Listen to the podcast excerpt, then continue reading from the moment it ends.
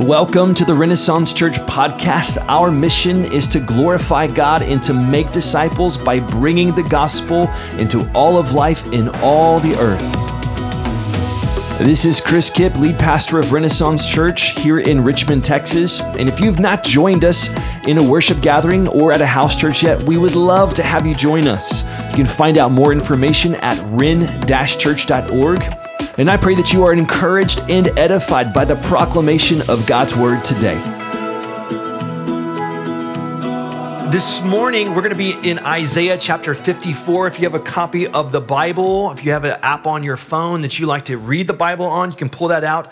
Isaiah chapter 54 and we are in a series called Building with Jesus. And the reason why is uh, as we came into this school year, so back in like, you know, August, September, I just had this impression, this hunch that this was a year for us to, to build. And, and I know what you're thinking as a church that meets in a school like, do we have a building right now? Are we no, we don't have a building, but the Lord has a building for us at some point in the journey.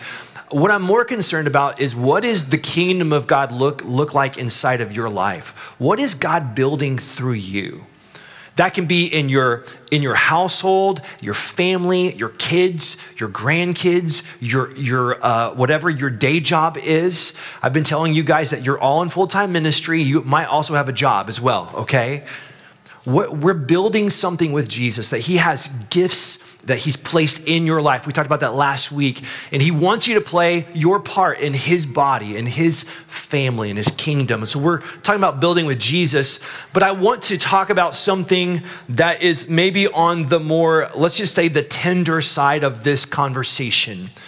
Uh, as a pastor, I get to walk with many of you not only through the, the great times, the celebrations, the, the, the, the, great moments that we celebrate in our lives, but I also get to walk alongside of you in the hard stuff.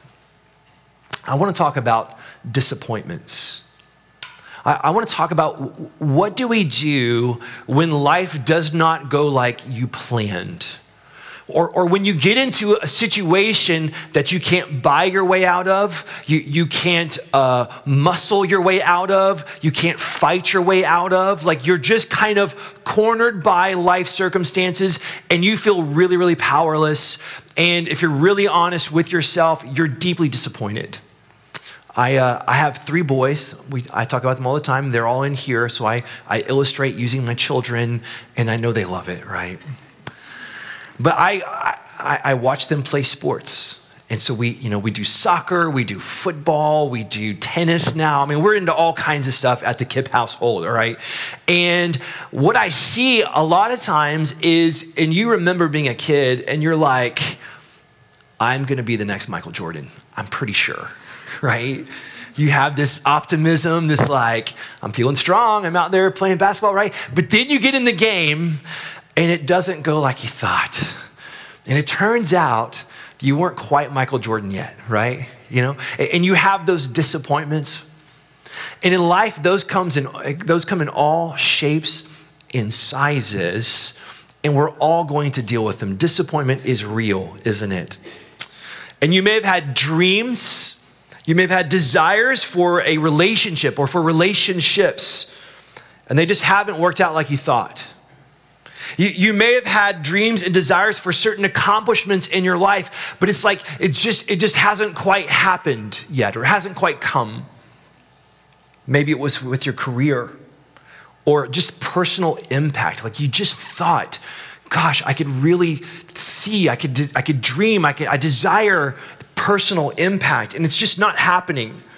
Maybe it's with your family and, and, you can be doing really well in one part of your life. You could be killing it in your family life or in, in your work life, but there's another part of your life where you're just like, I'm just so disappointed. Like it's, it's just been so hard for me. And I think how we deal with this is so important because if you're not careful, you'll turn into Eeyore.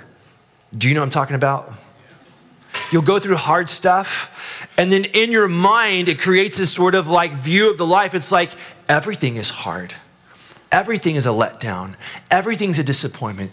Everything's discouraging, right? If you've been around someone like that, you're just kind of like, oh, Jesus, help me. Give me grace right now, right?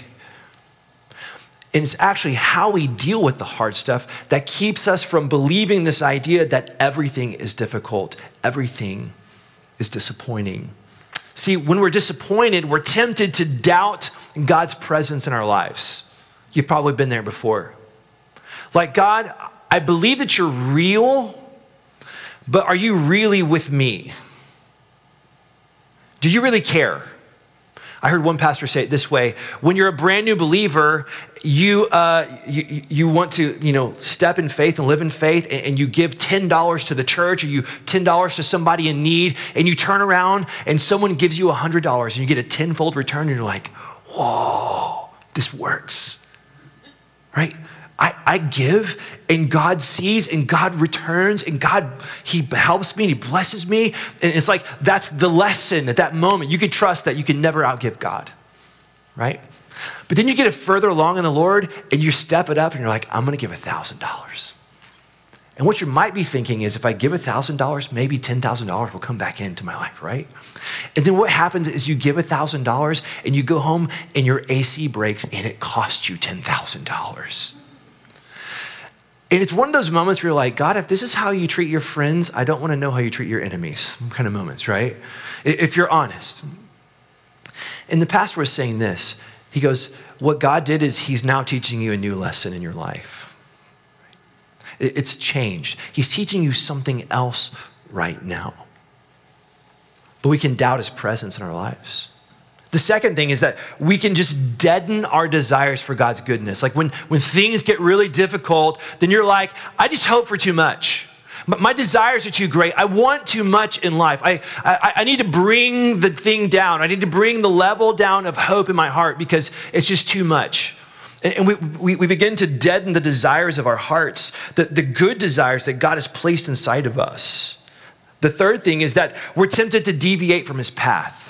It's like God takes your life off the script that you had planned for it, and you're like, I, I kind of want to go off script with God. Like, this doesn't work for me. Following Jesus, what's the point? Because he's not doing what I want him to do. And so we have all these temptations when it comes to disappointment. And in the midst of all of that, I believe the words from Isaiah 54 are so powerful and so helpful. And so I just want to read these together. And this is the prophet Isaiah. He's speaking to the people of Israel, but this is this is a prophecy that's that's just it's bigger than the immediate context that he's speaking into.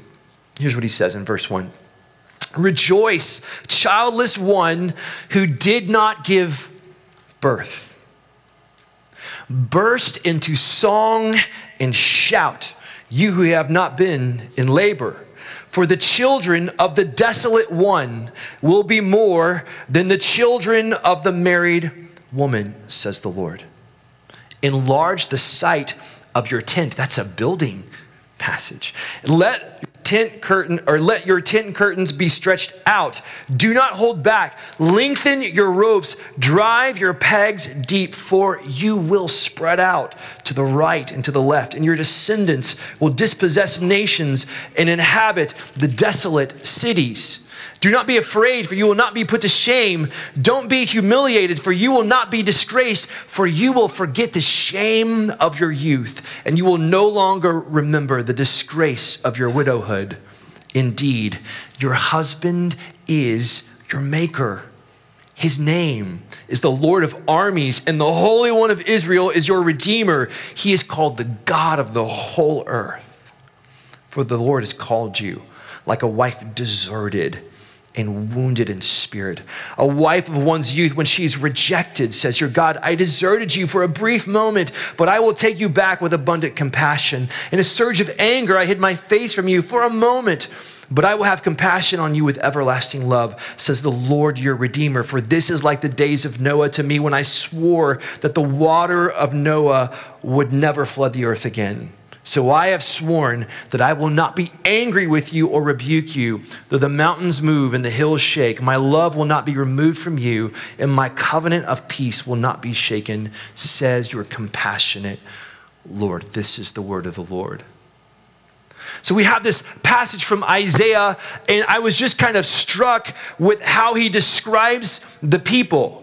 He calls them childless, desolate afraid, humiliated, ashamed, deserted, wounded, and rejected. That's really uplifting, isn't it? Aren't you glad you're here today? He's talking to people who have been through adversity and disappointment. In Isaiah 53, the, the part right before this, it is the most beautiful accurate, prophetic, messianic passage about Jesus. He's talking all about Jesus, talking about this one who would come, who would be crushed by the Lord, that would purchase us, forgiveness for us. And he goes into Isaiah uh, verse 54, and he starts talking to this people. And the immediate context is, is the people of Israel are coming out of exile.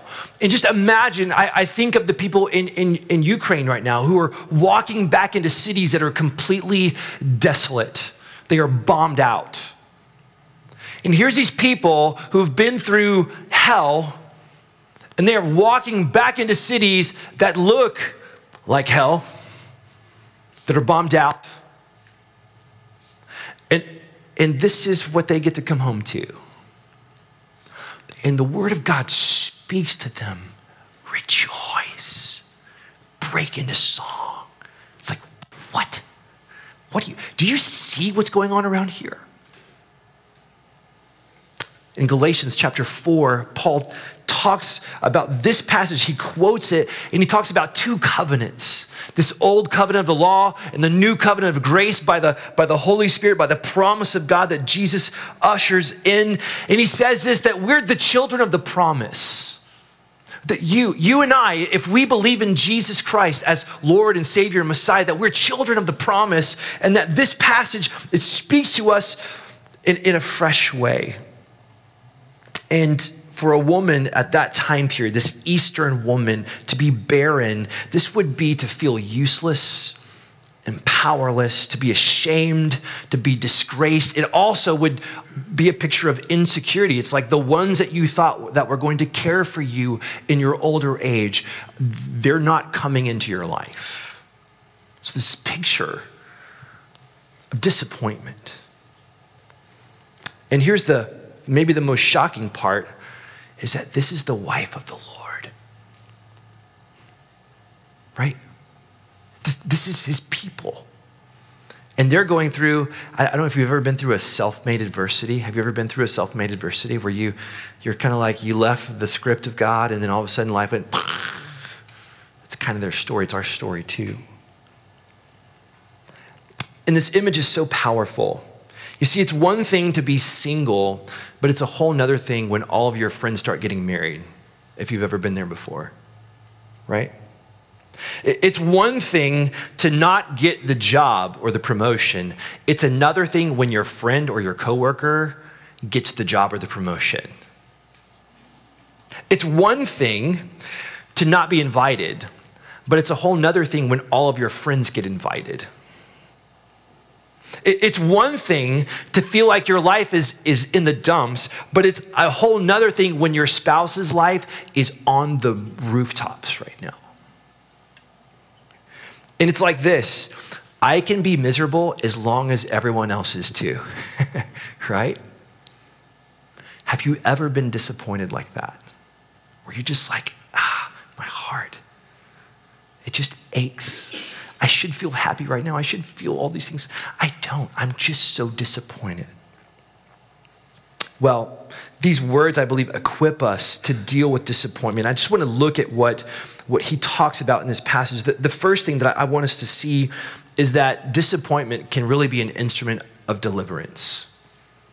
It's one of the ways that God uses, is one of the many tools in his toolbox that he can use to bring deliverance in our life. And I'll, I'll tell you what, what I mean by that um, you and I are tempted to measure our lives by all the earthly metrics out there, right?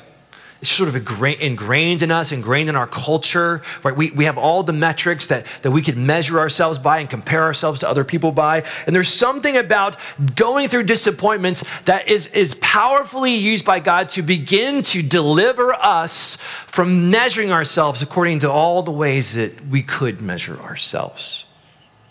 It's also an instrument used by God to deliver us from pride, from, from feeling like we're, we are Michael Jordan. I am Michael Jordan. I am, right? I, I'm the one who made it all happen. And disappointment is one of the ways that God delivers us from that. It, it can be a way that God delivers us from idolatry, of just exalting things in our lives that are not God. They're good things, but they're not God things right? It's, it's putting something, it's having a, a, love that's out of order and to love it more than you really love the Father. And there's a way that God uses the, the disappointments and adversities to actually kind of push those over in our lives. The last thing that I think is important to understand, and this is maybe the most important thing to understand, is that disappointment is God's tool to deliver us from religion. And what I mean by that is that there's a, a mentality that says, if I do A and B, God will do C every time. If I read my Bible every day and I pray, surely God will do this for me in my life. And what happens is that we start to think that we have all the control. I've figured it out. I know the formula. You could write books about that. You could sell millions of copies of books because you think you cracked the code. But God isn't after a formulaic relationship with you, He's after your heart. And God will use disappointments in our life to actually deliver us from religion. And here's the best part He's delivering us into intimacy with Him. He wants your heart. He delivers us from those things into a wholehearted faith because only the hard stuff of life, the disappointments, the, the adversities have a way of getting at the depths of your heart to bring it into the light of Jesus. It's a gift to you. Um, I was thinking about all of the marketing that we have around us all these commercials and products and things. And the, the message is essentially this like, don't be disappointed anymore. Like, we have got the thing to help you get out of whatever disappointments you're facing in life. But here's the thing is that God, He doesn't deliver us from disappointments, He actually delivers us through them. Um, I remember when we first started our church, we, uh, we um, planted in, in uh, January of 2019. We got a full year in, and then this little thing called coronavirus started being like talked about.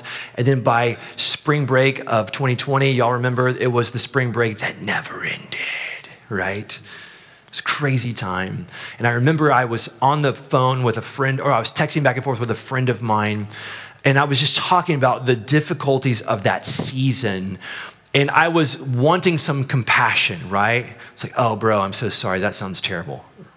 And here's, here's what he wrote back Consider it a great joy, my brothers and sisters, whenever you experience various trials, because you know that the testing of your faith produces endurance, and let endurance have its full effect, so that you may be mature and complete, lacking nothing. To which I was said, Thanks for nothing, right? That is not encouraging. Consider it pure joy.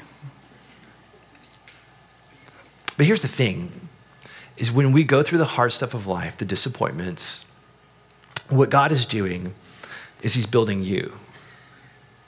Jesus is building you. He's doing something in you, and it's a process, right? Let endurance have its full effect that you may be mature. Jesus is building you. It's an instrument of his deliverance in our lives. The second thing, and this is what I love about what Isaiah says, is he calls them to worship. He says to them, rejoice, burst into song and shout. And, and, here's, here's how I'm stating this find the song above your circumstances.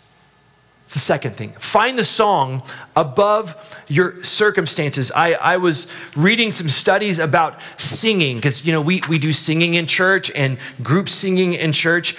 And I uh, I was at a conference a couple weeks ago, and there's a, a woman by the name of Jo Hargraves that was there. Amazing. She's a, a therapist, counselor, pastor's wife. Amazing. But she made this statement. She said, science is always catching up to scripture. I was like, oh, so science is always catching up to scripture. And, and I, I, was just looking at studies, scientific studies about singing. Here's what we learned about singing singing lowers cortisol and it relieves stress and tension. So there's, there's endorphins and oxytocin that are released in the brain, which in turn lowers our stress and our anxiety levels by singing. Did you know that? That you can lower your stress by singing? That oxytocin, it enhances feelings of trust and bonding, which also explains the reports that singing improves depression and feelings of anxiety. It's just a general sense of well being comes into your body by singing. I mean, God created you to sing. And it's not just for, for him to hear great songs of worship. It's actually, it's a gift to you. It, boost confidence, that endorphins that are released give a positive feeling in your body. That it's a mindful activity. And, and, a lot of times, our brains are so full of so much stuff, and especially when you're going through hard things and you're like consumed with anxious thoughts, that singing is this mindful activity that, it, you know, we, we have so many processes at work in our bodies when we sing that it actually narrows your focus of your mind onto one thing. It's amazing. It, it improves social bonding and co- cohesion. Its research has shown that group singing is an excellent icebreaker and has even shown to synchronize the heartbeats of those people singing together. Did you know that? That people singing in a group, that their hearts begin to beat at the same physical pace. That's amazing. Singing together creates a strong sense of community and social inclusion. Singing with others enhances the possibilities of empathic relationships and generates a positive group identity. Now, these are all scientists studying groups of people making these uh, conclusions. It, it increases self efficacy, if I can say that right Research with the Choir with No Name, a homeless charity, found that 60% of participants in a singing group went on to volunteer, get a job, or move into more stable accommodations just by singing together. That's insane. It, it, provides an unthreatening way to express emotions. There are lots of unhealthy ways to express our emotions, right? But sometimes you need to get in your car and turn it up and just jam, right? And put on some worship music and jam with Jesus. Did you know that singing has been found to strengthen immune systems?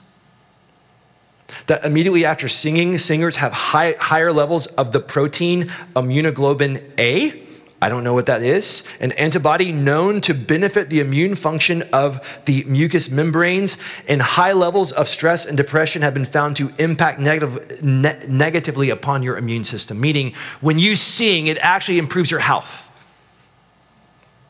it improves your breathing, it's an aerobic activity. It stimulates this thing called the vagus nerve. It's the longest cranial nerve in the body, a key part of the parasympathetic nervous system, which influences breathing, digestion, and heart rate, among other things. A 2010 study showed that the more you increase your vagal tone, the more your physical and mental health improve, and the faster you can relax after stress by singing, by worshiping. Studies conducted with people suffering from chronic pain sh- uh, showed that singing uh, improved pain symptoms and alleviated pain. People took less medicine when they were singing. That's amazing. And here we have the Bible, 2,800 or something years ago, saying to people going through hard stuff, rejoice, burst into song and shout, sing sing. Find the song that's above your circumstances. You know, worship is so important for us in the body of Christ. And some of you have puzzled over singing. You're like, I get the whole like living my life as a living sacrifice and I should obey Jesus and that's worship. But like singing, really, like that's not me. I'm not a musical person. I just want you to know that there's something about singing that actually helps you as a person. I was um, reminded of Hebrews 13, verse 15, where uh, the writer says, Therefore, through, through him, let us continually offer up to God a sacrifice of praise. That is the fruit of lips that confess his name. I um, listened to a podcast this week by Rita Springer. Have y'all heard of Rita Springer before? She's a, a worship artist. She's written songs you probably know and love.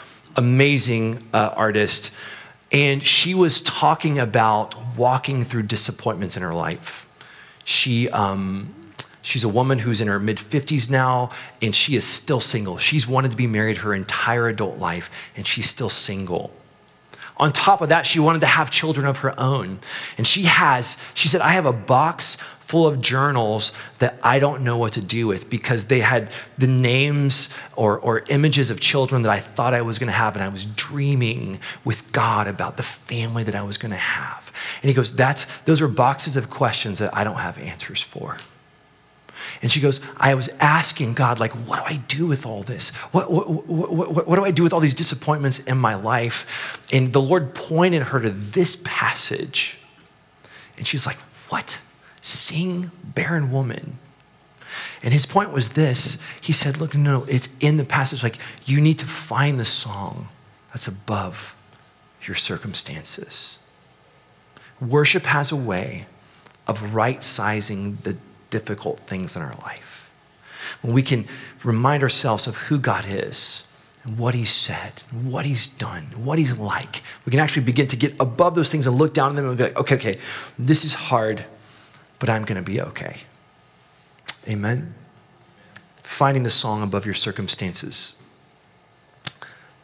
Third thing, he tells them, prepare according to God's promise and not according to your present circumstance. Right? Not, not your present predicament. Like, don't, don't focus on that. I, I heard one pastor say this I, I've stopped telling God about my problems and I've started telling my problems about my God. Right? Like, I, am so tired of saying, like, oh, God, this problem, this problem, this problem. It's like, I, I just turned it around. It's like, okay, my God is faithful. I'm going to tell my problems about the faithfulness of my God. My God is my provider. I'm going to tell my problems about the, the provision of my God. He's, he's spinning it around because he wants to live according to God's promise and not according to the present predicament. Here's how he tells these people He says to them, these people that feel weak and small, who've come out of exile, who've been humiliated for like hundreds of years, enslaved, forced to do things that they don't want to do. He says to them, enlarge the side of your tent. Let your tent curtains be stretched out. Do not hold back. Lengthen your ropes. Drive your pegs deep, for you will spread out to the right and to the left. Your descendants will dispossess nations and inhabit desolate cities. I mean, just think about hearing that when you're coming out of that situation in the midst of adversity and disappointment. The message uh, translation says it this way clear lots of ground for your tents, make your tents large, spread out, think big. Use plenty of rope. Drive the tent pegs deep. You're going to need lots of elbow room for your growing family, barren woman. Wow.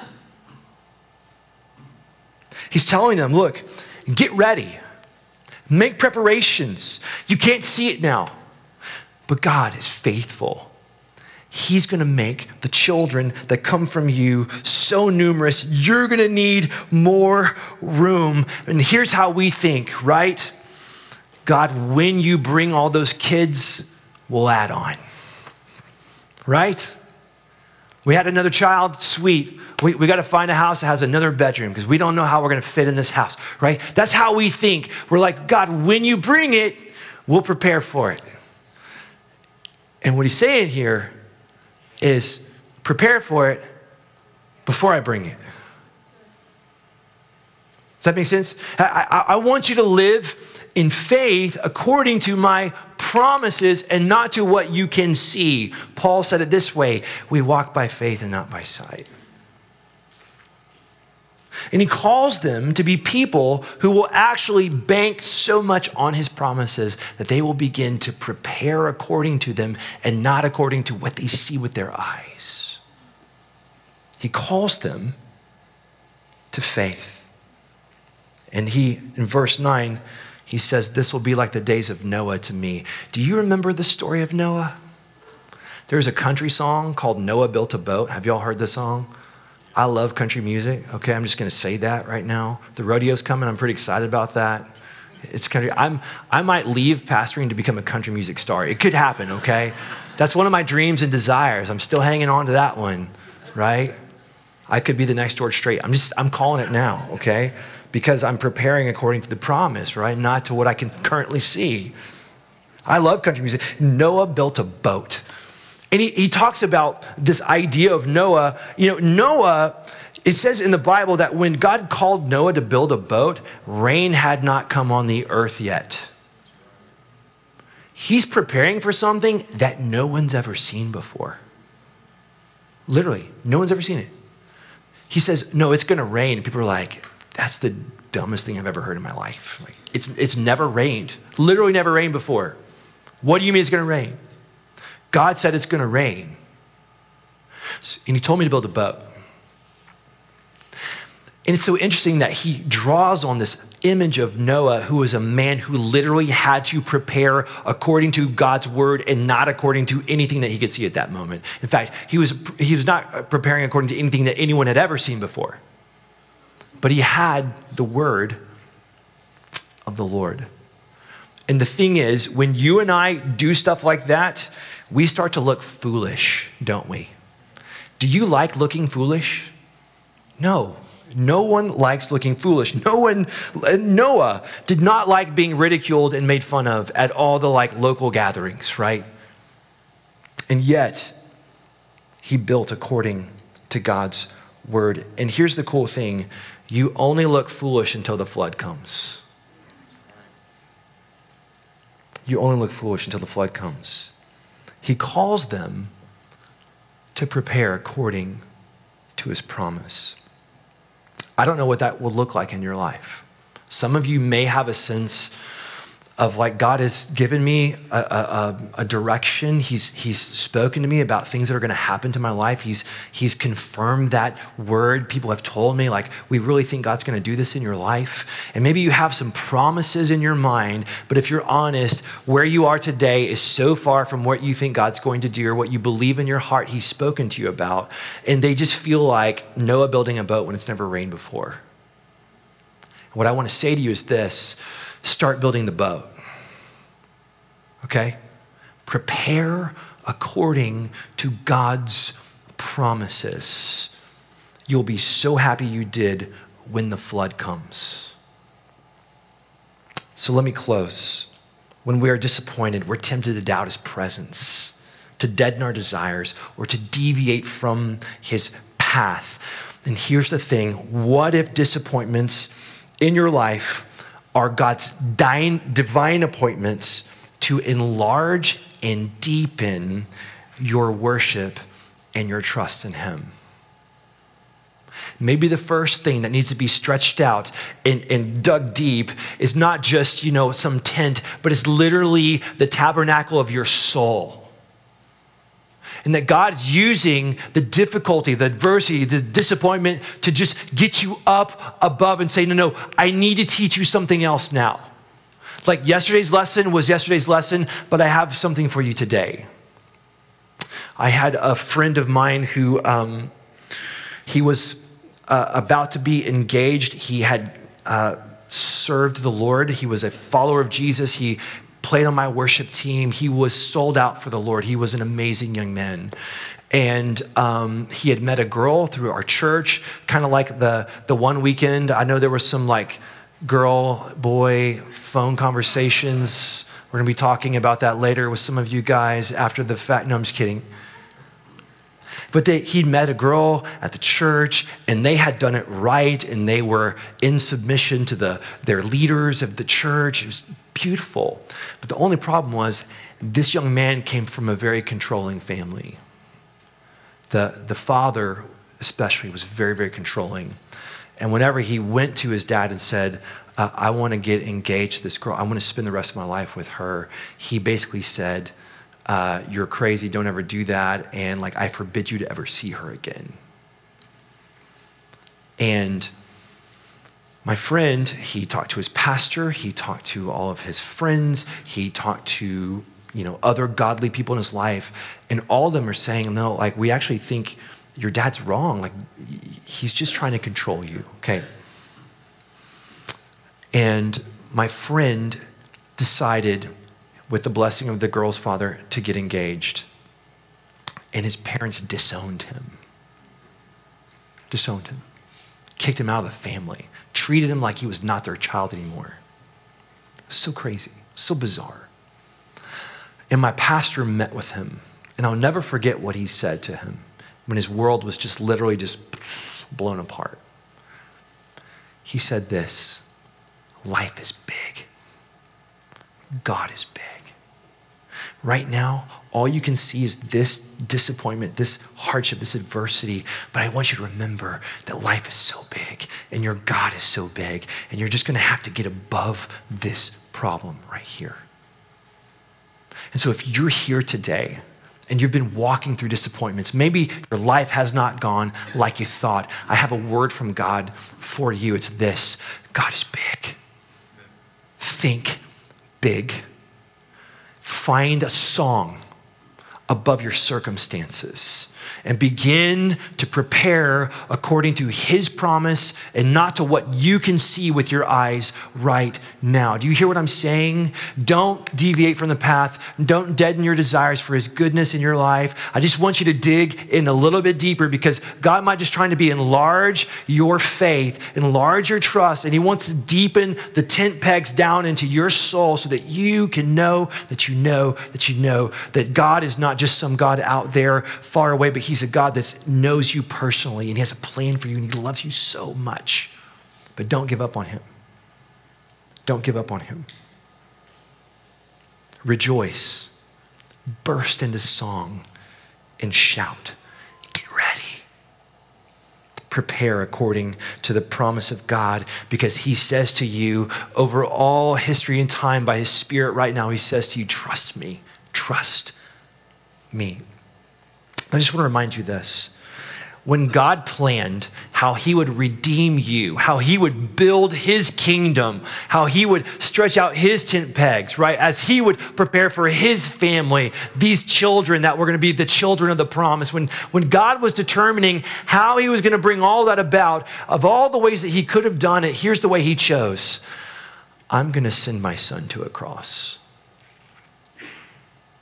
And he's going to face the deepest disappointment, adversity, difficulty, suffering that has ever been known by humanity.